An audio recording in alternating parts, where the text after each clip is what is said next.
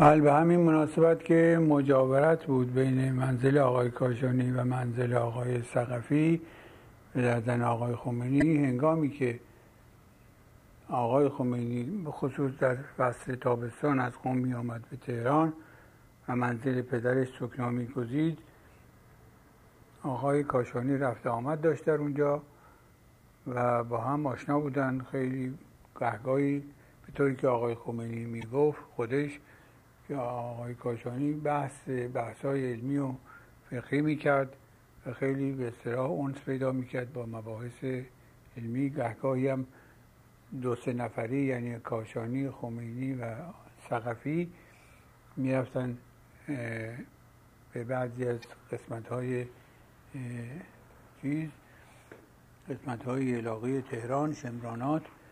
و در اونجا چند شب میموندن و اونجا بحث می‌کردن و یه قدی تفریح و برمیگشتن. این بود مناسبتشون با آقای کاشانی و خیلی از این لحاظ صمیمی بودن.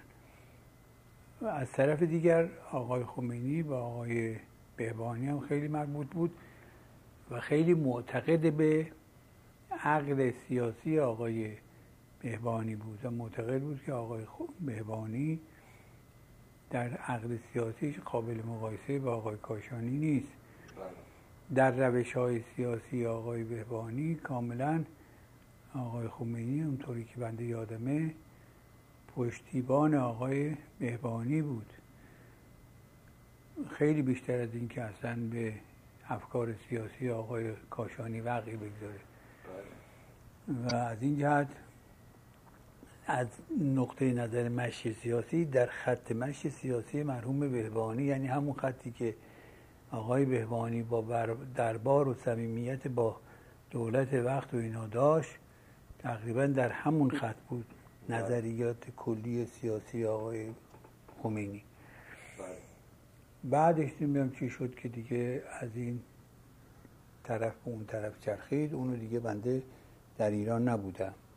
در زمان دکتر مصدق وقتی که آقای آیت الله کاشانی طرفدار دکتر مصدق بودن و بعد شروع به مخالفت با دولت ملی کردن آقای خمینی کجا بوده آقای خمینی آقای طرفداران نهضت ملی بودن نخه نخه از اول آقای خمینی اینطوری که یادمه اتفاقا اختلافش هم با ما سر همین مسئله آقای دکتر مصدق بود. بله. با آقای دکتر مصدق زیاد رابطه ای نداشت. یعنی معتقد نبود به روش آقا. ترجیح می‌داد سیاست های قوام نظیر سیاست های قوام سلطنه و رزمارا رو بر سیاست دکتر مصدق.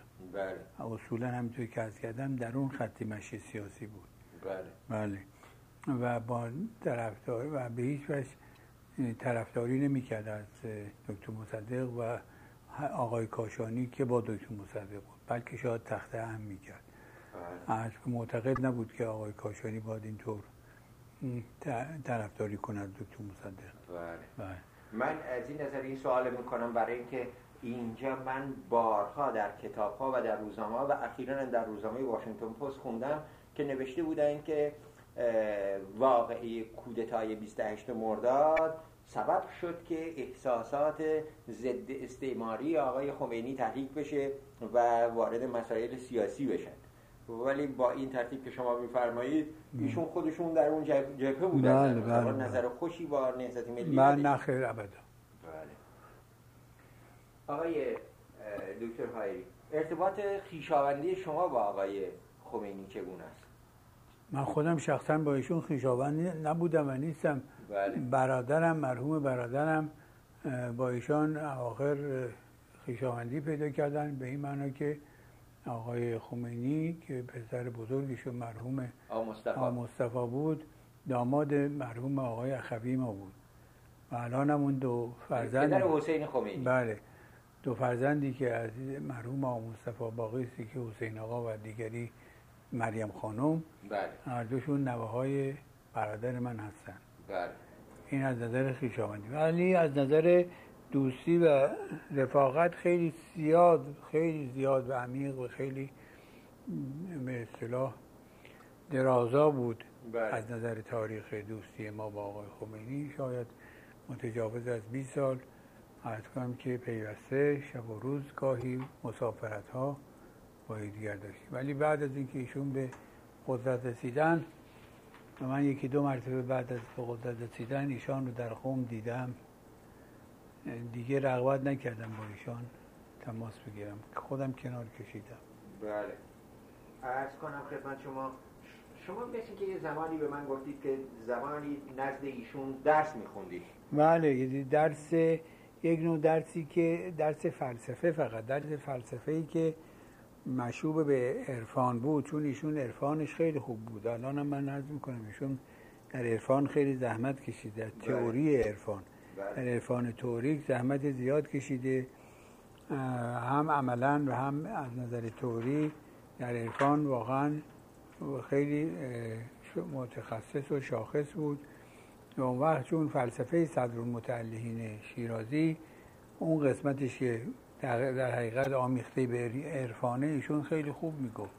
ولی بله. اون قسمتی که مربوط به فلسفه محضه یعنی یا فلسفه مشایی محضه که به اصطلاح تعلیمات عرستویی با تفسیرهای ابن سینا و فارابی و اینها باشه ایشون به هیچ وجه در اون رشته وارد نبود بلکه منزجرم بود از اون فلسفه محض بله. خلاصه به فلسفه معتقد بود که جنبه عرفانی و ذوقی داشت بله. بله. در اون رشته بله من مدتی مدت زیادی پیششون تحصیل کردم بله. شاید تمام اسفار رو در پیش ایشان خوندم. بله در حدود شاید ده سال طول کشید. بله, بله. سایر شاگردان آقای خمینی کیا بودن؟ آقای متحری بود اونجا؟ آقای... نه خیر آقای متحری آقای منتظری اینا خیلی اواخر اون, اون وقتی که ما پیش ایشان میخوندیم من بودم آقای آسدزای صدر که برادر بزرگ آموسای صدر امام موسای صدر بله بله.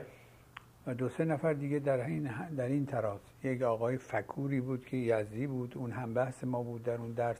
بله. اون مدت هاست فوت کرده خدا رحمتش بود بله.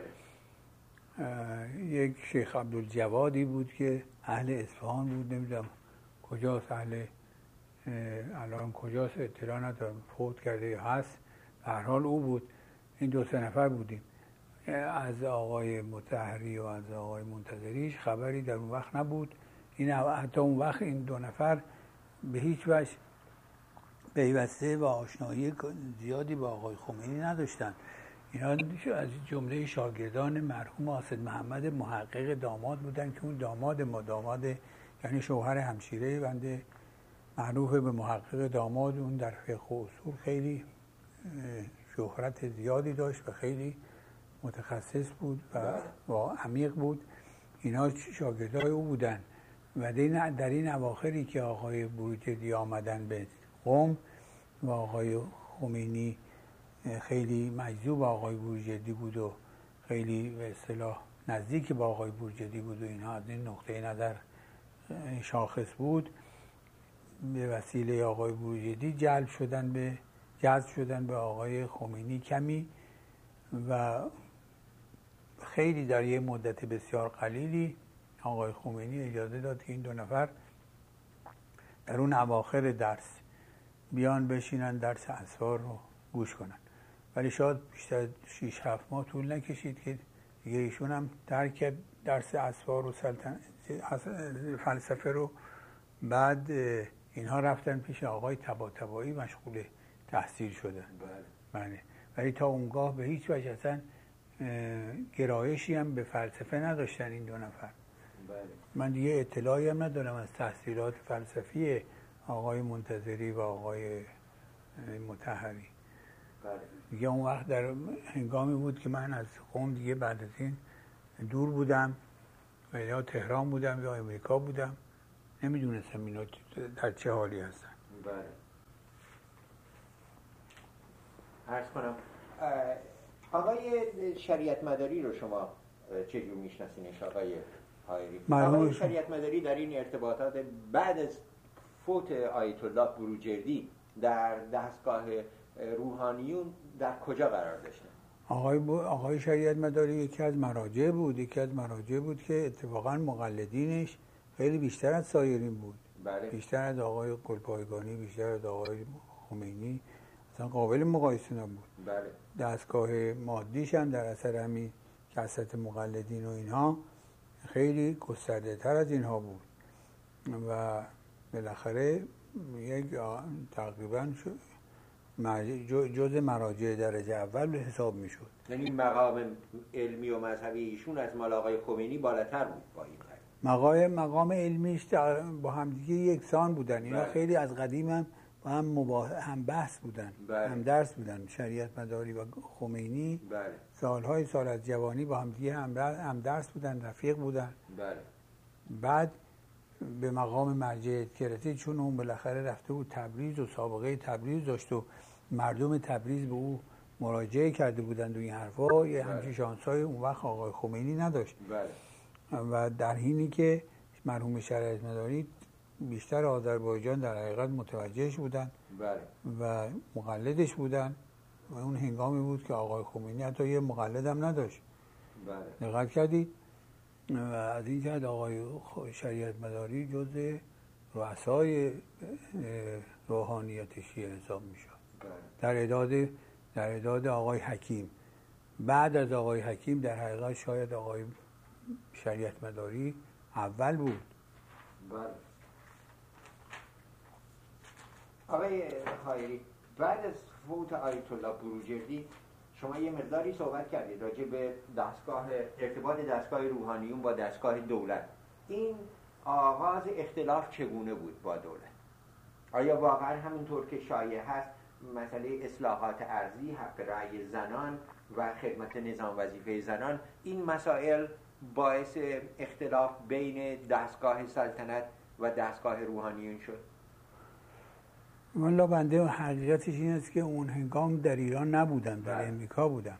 بله. ولی کن از همین امریکا احساس کردم که در طرفین قضیه یک دستهایی هست که اینها رو می‌خواد به به همدیگه چیز کنه. به جان هم دیگه بیاد به جان همدیگه بیاندازه. مثلا فرض کنید که از جمله قضایایی که من از امریکا خودم درک کردم از دور همین مطلبی بود که بخوام عرض بکنم. بعد از اینکه آقای چیز فوت کرد آقای بروجردی فوت کرد و اه، آقا- آقا- معمولا شاه شاه وقت بله. تلگراف می‌کرد به اشخاص بعدی و با اون شخصی که شاه تلگراف می‌کرد اون در حقیقت کم کم مشخص می‌شد که اون جز کاندیدهای مرجعیته بله بعد از آقای حکیم و آقای بروجردی شاه تلگراف تسلیت کرده بود به قوم به همه این آقایون به شریعت مداری به گلپایگانی به نجفی مرشی نمی‌دونم کسی که مثل که نبود به همه اینا تلگراف کرده بود به آقای خمینی تلگراف نکرده بود. بله. من همونجا از, ای- از امریکا احساس کردم که قطعا آقای خمینی بهش برخواهد خورد. خیلی چون خیلی از این از این جریانات خیلی به- بهش برخورد می‌کرد اصولا. بله. تا اینکه خودش خیلی معتقد به خودش بود. بله. برای اون که حق نداشت اخلاقا. خب آدم اخلاقا چه حقی داره که برخورد بکنه؟ بله. ولی خیلی ناراحت می‌شد و ناراحتیش هم طوری بود که انتقام گیرنده بود. بله. دقت کردی؟ این گونه ناراحتی. من همون وقت پیش از اینکه هیچ اتفاقی بیفته احساس می‌کردم که یک اتفاقی خواهد افتاد. از این جریان. در صورتی که حق این بود که شاه که حالا تلگراف می‌کنه با همه به یک به, به یک طور عمل کنه. بله. بله. و, همینطور جریان به همین شکل دامنه‌دار دامنه‌دار شد و پیشرفت کرد و این در حقیقت خلا یا این اختلاف وسیعتر شده روز به روز. بله. بله. این دستایی که شما میفرمایید دقیقا چه چیزی مورد نظر شما هست؟ چه قدرتی چه نیرویی؟ حالا همون چه دستگاه. مرجعی. دستگاهی در نظر دارید؟ بنده همیشه این صحبت می‌کنیم. این دستایی در کار هست ولی دقیقا مشخص نمی‌کنیم که من خودم هم نمی‌دونم چه دستگاه دستگاهی است مثلا من از شما حق دارم سوال کنم. اون دستگاهی اون دستهایی که شاه رو این اواخر به یه سلسله کارهای واقعا نامعقول حالا یه سلسله کارهای معقولی باشه یا یه چیزیه با. یه کارهای نامعقول بچگانه احمقانه وادار می‌کرد بله. مثل تغییر تاریخ بله واقعا این چه دستی بود که تاریخ من فکر نمی کنم دستی بوده من فکر می کنم تصمیم خود ایشون بوده نه فکر نمی کنم برای اینکه بله. اون اهل این تصمیم ها این شکلی نبود بله. یا فرض کنید که اون جشن 2500 ساله با اون بله. افتضاح یا اون تاجگذاری جشن 2500 ساله بله. جشن هنر شیراز هنر بله. شیراز از این گونه کارهای جلف و بچگانه خب اینو میگه در یک محیط اسلامی اسلامی دینی خب این کارها خیلی بده بله. خیلی خیلی از کنم افتضاح با فرض اینکه اینا هیچ تأثیری هم در پیش برده نه فرهنگ داره نه تمدن بله. داره نه اقتصاد داره دقت کردید جز بله. کار احمقانه چیز دیگه نیست با این. چه دستهایی همینطوری یه سلسله دستهایی هم در اون طرف ممکنه پیدا بشه که همیشه یه کسی رو که آماده است تیر بکنه به این که چه خوب تلگرافی کردید یه فوشی دیگه هم بده بهتره این طرف دیگه ممکنه یه همچی کارهایی همچی دستهایی باشه که اونا رو تشویق بکنه به بله. مخالفت شما در سال 1342 ایران تشریف داشتید؟ فکر می‌کنم در زمانی که 15 خرداد اتفاق افتاد بله بله مثل اینکه بودم بله بله چه خاطری از اون روز دارید؟ خاطره اون روز در تهران من بودم اون چیزی که خاطرات شما یاری می‌کنه و این واقعه یا حادثه 15 خرداد چه بود داستانش 15 خرداد همین بود که البته می‌دونیم که از قوم شروع شد آقای خمینی بله، بله. خاطر خاصی از این روز داری؟ خاطر خاصی که بنده خودم احساس می‌کردم صبح از منزلم آمدم بیرون رفتم منزل یکی از دوستانم طرف بازار اونجاها بود از وقتی که داشتم می‌رفتم دیدم این که یه بعضی از این چیزها بعضی از این سربازها توی کامیون ها اونجا کامیون های ارتشی بله. تفنگشون به طرف مردم گرفتند و همینطوری دارن میرن یواش بله. ولی تفنگشون به سوی مردم بود. بله. من تعجب کردم. بعد که رفتم تو کوچه یعنی یکی دو تا صدای تفنگ آمد. بعد به همین مناسبت روز رفتم از پس کوچه رفتم منزل یکی از دوستانم نشستم. بعد صدای تفنگ خیلی زیاد شد و تا اینکه اون وقت من نتونستم منزلم شمران بود. به این مناسبت نرفتم به منزلم شمران. دیدم که بله. خطرناکی چون صدای تیراندازی زیاد. شد. هم که منزل رفتم نهار منزل که دوستان دیگر نزدیک همون منزلی بود که رفته بودم. اونجا بودم و بعد عصری رادیو رو گرفتیم. تقریبا شاید در حدود سه چهار بعد از اون رادیو رو گرفتیم که اون آقای چیز رئیس سازمان وقتی بود؟ پاکروان. پاکروان. پاکروان گفت این که بله آقای خمینی رو گرفتیم و تبعید کردیم آقای چیزم آقای محلاتی رو گرفتیم سه نفر رو بود و بله. آقای آجا حسن قومی رو بله. در مشهد دیگر بیشتر از این من خاطره شخصی ندارم بله. هرچی هست مسموعات اعتراض جامعه روحانیان به اصلاحات ارزی ارز کنم یا حق رأی زنان و یا خدمت نظام وظیفه زنان در ارتباط با این موضوع شما هیچ اطلاعی خاصی دارید؟ نه خیلی اطلاعی خاصی ندارم نبودم هم بله شما تشریف نداشتید بله. ارز کنم شما بعد از تبعید آقای خمینی به نجف دیگه هیچ وقت ایشون رو ندیدید؟ ارتباط داشتید با ایشان؟ وقتی که ایشان نجف بودن؟ نه نه, نه وقتی که ایشان نجف بودن فقط از دانشگاه تورنتو من در دانشگاه تورنتو تز دکتری رو می نوشتم بله. کنم که یه مسئله بود که مربوط به عرفان بود بله بله. البته یه قدی استکاک مختصری داشت به عرفان بله. می‌خواستم این مطلب رو از کتاب های ابن العربی بله. از فتوحات مکیه کتاب, کتاب که مال ابن العربی است نوشته ابن العربی است بله. عربی است اینو در اون تزم وارد کنم. بله. یه تیکه بود. هرچی خوندم نفهمیدم چی میگه. بله. چون خیلی عرفانی بود و مغلق. بله. و فکر کردم که دیگه هم در حتی نه در ایران نه در هیچ کجا جز آقای خمینی به نظر نیامد کسی بتونه این جمله رو حل کنه. بله. یه کاغذی نوشتم و همین قسمت از فتوحات مکیه رو که مورد نظرم بود زیراکس کردم و گذاشتم رای پاکت و برای آقای خمینی به نجف فرستادم. ازشون بله. خواهش کردم که این مسئله رو برای من حل کنن. جواب اون یک جواب خیلی دوستانه بود و جوابش هم حل نکرده بود. گفت, گفت کاغذش رو هنوز دارم. نوشته بود این که خیلی خوشبختم که شیخ کبیر یعنی محی الدین محی الدین عربی تو رو بعد از سالهای سال به یاد من انداخته و از کنم که بله, بله، از, از دور به یاد من افتادی و اینها. بله.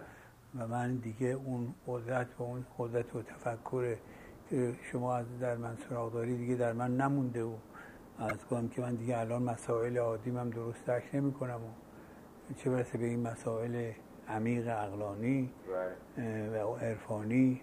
و خلاصه از جواب از زیر بار جواب در رفته بود. ولی یه کاغذ مفصلی در جواب بنده نوشته بود همین. حدودا چه سالی بود آقای؟ حدودا سال 1300 و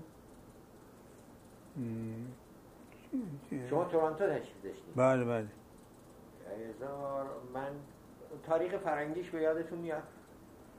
بله 1900 و از اینجا میشه پیدا کرد. 60 و 65 بود 65 بله شاید. خب آقای دکتر خیری شما بعد از انقلاب منصوب شدید به وسیله آقای خمینی و آقای دکتر سنجابی به سرپرستی سفارت ایران در واشنگتن. بله. این موضوع چی بوده و چه خاطراتی از رفتن به سفارت دارید؟ در سفارت بعد از انقلاب چه خبر بود؟ آیا واقعا اسناد و مدارکی در سفارت باقی مونده بود یا قبلا آقای زاهدی همه رو تمیز کرده بود و برده بود؟ بله. ما حالا نف... نتونستیم بفهمیم. برای اینکه این آقایونی که به خودشون رو به عنوان انقلابی قلم داد می‌کردن ریخته بودن و بیشتر سفارت خونه رو اشغال کرده بودن. و به بله. ما مجال نمی‌دادن که ما اونجا آگاهی پیدا کنیم. علت اینکه من کنارم کشیدم به همین مطلب بود. چگونه شد که شما رو انتخاب کرده بودن؟ من نفهمیدم. من به هیچ وجه آقای سنجابی منو نمیشتاخت تا اون وقت. به همین دلیلی که به اسم منم غلطی نوشته بود. نوشته بود آقای سید مهدی هایری یزدی. بله. من سید نیستم. بله. از کنم که خودشون در اون نامش هست. نوشته بود به این که ما با آقای خمینی تماس گرفتیم از ایشون مستعدندیشی کردیم که چه کسی رو ایشان صلاح می‌دونن چون نقطه حساسی به سرپرستی سفارت ایران در امریکا منصوب بکنیم. چیز آقای خمینی خودش گفته بود این مطلب اون مطلبی که آقای خمینی گفته بود عینا مثل اینکه خود از خود خود دست خط خود آقای خمینی بود. درست یادم نیست. از توی کاغذهای من در تهران هست. اینجا بله. همراه هم نیست. از کنم که ولی یا گفته آقای خمینی یا دستخط آقای خمینی عینا این بود. توی که یادمه که من آقای هایری رو دوست داشتم با معلومات کثیری که دارند در ایران می بودن الان و به ما کمک می‌کردن به خصوص در ارتباط بین حوزه ها و دانشگاه ها ولی که حالا که در امریکا هستن بهتر این است به اینکه ایشون در کار دخالت داشته باشن و سرپرست سفارت ایران در امریکا باشن بله. ما همشون دیدیم به که خب با اون همه سابقه رفاقتی که با آقای خمینی داشتیم ایشون بعد از این مدت یک کاری از در حقیقت کاری رو از ما خواسته که از بهش بله. کمک بکنیم این یکی مسئله خصوصی رفاقت بود یکی دیگه هم گفتیم که خب بالاخره ممکنه که ما کاری برای ایران بکنیم و بله. مردم خودمونیم و خودش یه وظیفه اخلاقی است علاوه بر مسائل شخصی بله. با این دو دلیل رفتم من اون وقت توی دانشگاه جورجتاون همونطوری که بله، می‌دونید بله. توی کندی اینستیتوت بودم بله.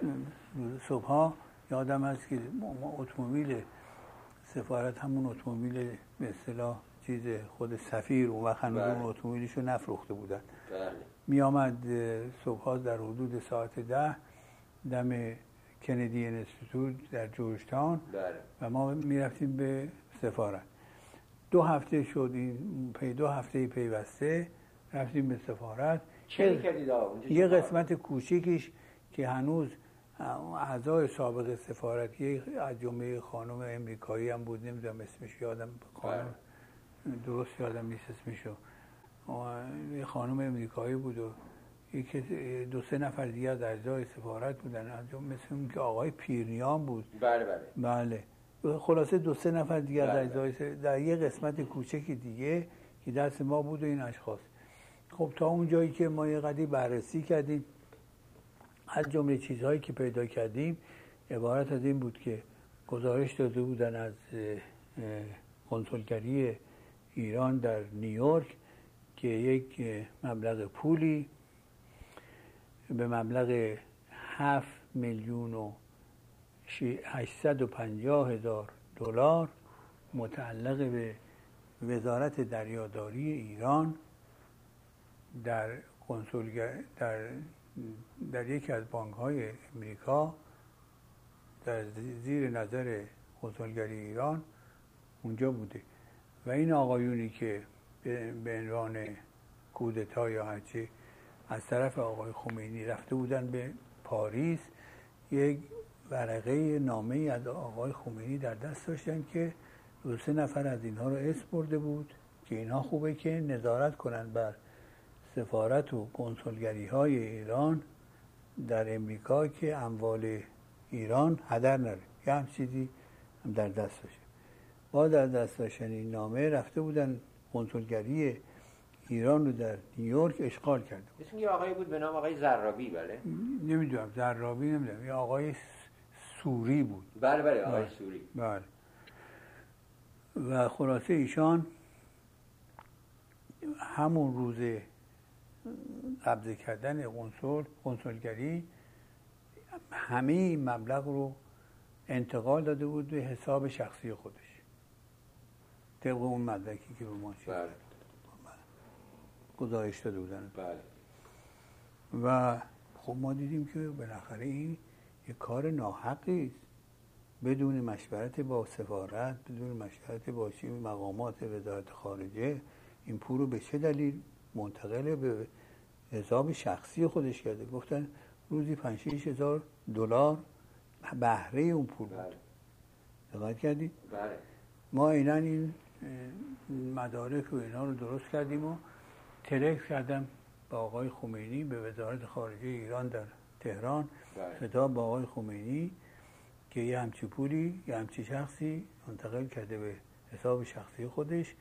و من خواهش می‌کنم که اگر شما چی می‌خواید من کاری از دستم میاد. اینجا انجام بدم برای شما و قول شما برای اسلام برای ایران. شخصا بدون تو حتی توسط وزارت خارجه. چون من واقعا آقای دکتر سنجابی هم البته از دور شنیده بودم ایشون مرد بله. ملی ولی نمیشناختم حضورا. گفتم به این که من میل ندارم با شخص دیگری بدون با شخص دیگری که واسطه بین ما و شما باشه تماس بگیرم. با خودتون اگر چون چه میل دارید من اینجا کاری بکنم اجازه بدید که من با خود شما تماس داشته باشم و خودتون دستور بدید که اقلا این افرادی که اینجا مریدهای شما هستن خودشون رو پیوسته به شما می‌دونن وابسته به شما می‌دونن اینها احساس بکنن که من با خود شما متصل هستم. بنابراین یه قدری حفظ نمایی از ما پیدا بله. کنن ما کاری انجام بدیم. و اگر این کار نکنید من از این انجام این خدمت معذرت می‌خوام. بله. این تلکس ما کردیم. بعدم تلفن کردم به آقای دکتر سنجابی در وزارت خارجه تهران. که تلکس ما رسید گفت بله تلکس شما رسید و ما یک پیک خصوصی گرفتیم که این تلکس رو شخصا ببره به قوم چون وقت هنوز آقای خمینی قوم بود. بله. به آقای خمینی بده که کسی واسطه نباشه به دست ایشون بده. بله. بعد دیدیم که یه هفته دو هفته سه هفته شد جواب نیامد بعدم دیگه بنده نرفتم به سفارت. بله. بلکه دیدم رفتنم به سفارت جز اهانت خود من چیز دیگه نیست بله. هر روزم این تحمیلات این بچه ها می‌کردن به ما یه کسی رو میفرستادن. آقای شهریار روحانی اونجا بود آقای شهریار یزدی. این آقای حسین لواسانی می می آمد به مناسبت اونجا بود بله بله به مناسبت اینکه به مناسبت اینکه پدر آقای لواسانی با ما رفیق بود این حسین می آمد اونجا حرفای می‌زد از طرف اونا خلاصه من جمعی که اگر اینطور نباشه جز اهانت به ما هیچ نتیجه نداره.